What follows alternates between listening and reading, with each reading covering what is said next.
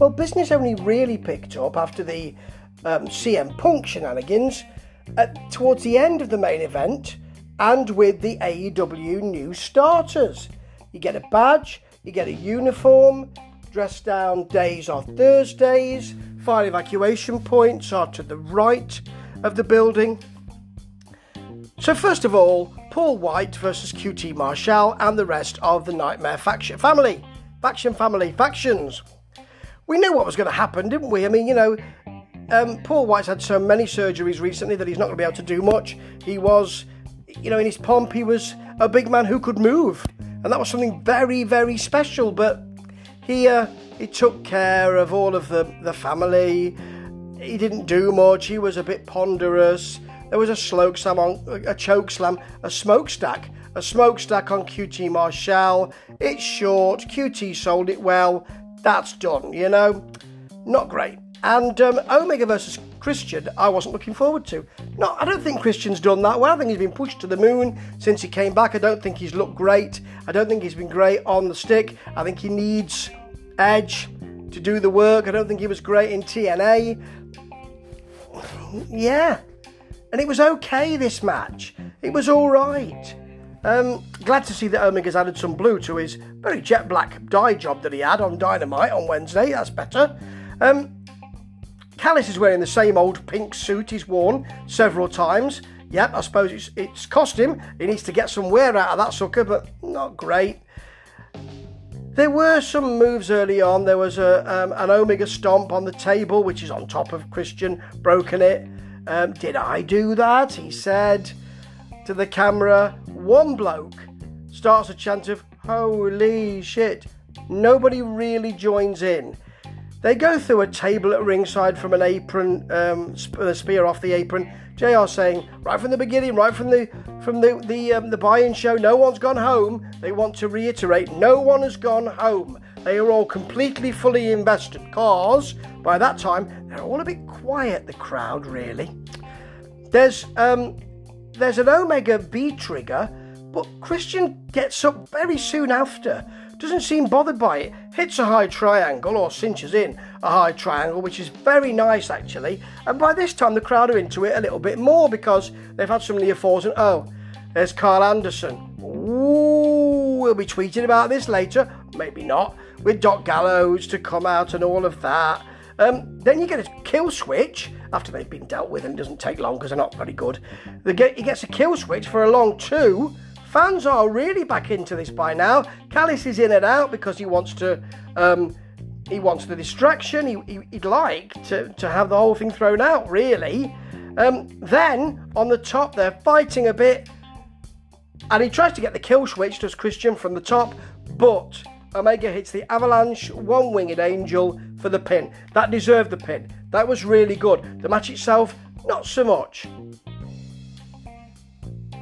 Omega's joined to the fans, lights out. Who's there?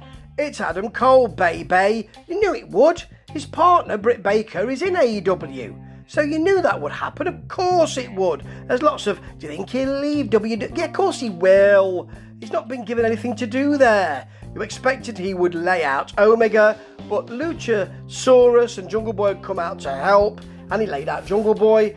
And then there was a big um, all elite, um, be the elite, the elite thing, with and a very nice spot actually for the cameras with Cole in the middle, smiling um, broadly, and either side of him, the Young Bucks giving him a kiss on the cheek. That's very nice.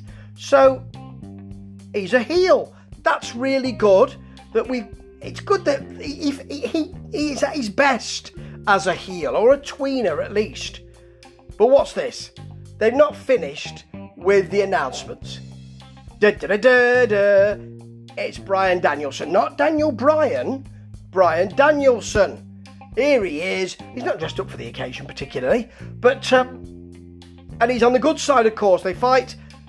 The heels get packed off. They're not looking very happy. Off they go, and as Shivani said, I can't wait for Pennsylvania. I think it's Pennsylvania, which is their next event. Um, I think that if Adam Cole's there and if if Bryan Danielson are there. You need to take them.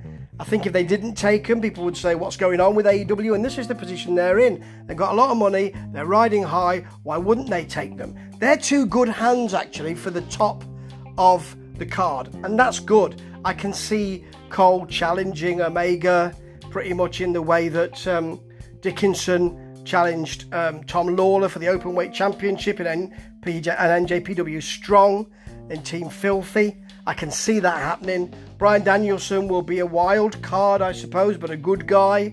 And um, I like it. It doesn't feel like it's unbalanced AEW like CM Punk coming in did. Um, and the event itself, well, up to the CM Punk match, it was pretty darn perfect. Card of the year up till then.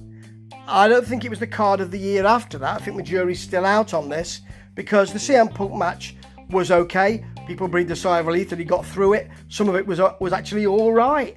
Um, and then you've got the QT Marshall thing with Paul White, which you knew was just going to be a, a bit of a, a blow off, really. They put in some nice breather points.